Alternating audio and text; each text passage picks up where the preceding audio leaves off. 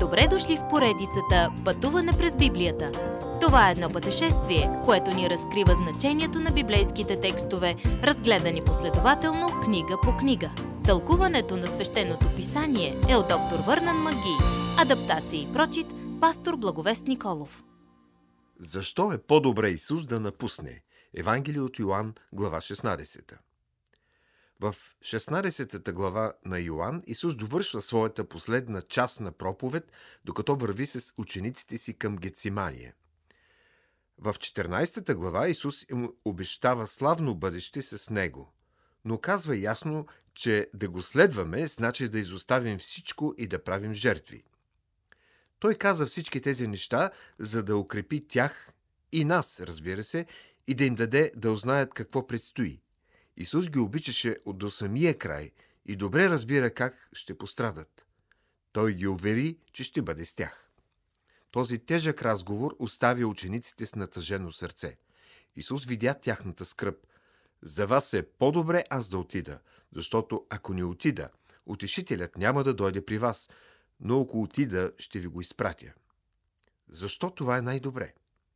Целта на идването на Исус на този свят беше да умре и да даде живота си откуп за мнозина. Щом това се изпълни, той се върна при Отец.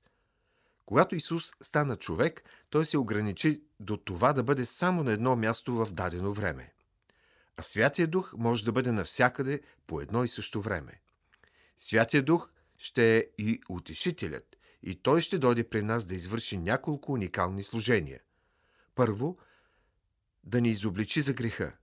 Като прокурор Божия Дух представя доказателства в сърцето ни, които ни помагат да се обърнем от греха и да ни доведат към вяра в Исус Христос. Второ, Той ни убеждава в правда. Възкресението на Исус не само премахва греховете ни, но добавя и правда върху нас.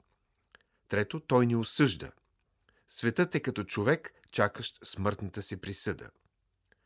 Святия Дух, нашият учител, ни води към истината.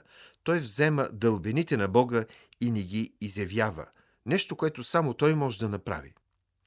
Исус каза на учениците си, че те скоро ще бъдат разделени, но Той обеща да дойде при тях в лицето на Святия Дух. И в това време живеем ние днес. Исус после ни кани да се молим на Отец в Негово име. Бог иска да отговори на молитвите, но те трябва да дойдат от сърцето на някой, който обича Исус Христос, който е в общение с Христос и му се покорява. Последното нещо, което Той им каза, е една аксиома за християнски живот. Мир може да се намери единствено в Исус. В този свят ще намерим само беди. Но дързайте, Исус победи света. Единственият, който някога е живял победоносно, е Исус Христос. Неговата победа е наша победа. Когато се научим да се определяме с Него, да влизаме в близко общение с Него и живеем на практика тези неща, които са само теории за средностатистическия християнин, тогава ще започнем да изпитваме Божия мир в сърцето си.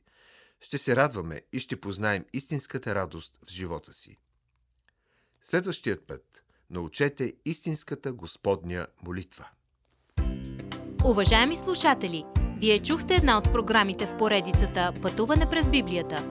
Ако ви е допаднало изучаването, заповядайте на дабъл ю дабъл ю дабъл ю точка ти ти би точка байбъл, където има много и различни програми на български език.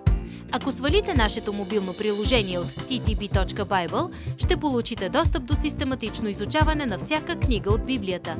Разкажете ни как Божието Слово променя вашия живот, като ни пишете на електронната ни поща инфо ет студио осемстотин шейсет и пет точка орг или в нашата Facebook страница Пътуване през Библията. Освен до аудиопрограмите, чрез мобилното приложение ще получите достъп и до различни материали. И на още едно място ще намерите нашите обяснения на библейските текстове. На платформата YouVersion за всяка книга от Библията ще намерите наш план за прочит и аудиопрограма с обяснение на прочетеното. Благодарим ви и до нови срещи в онлайн пространството!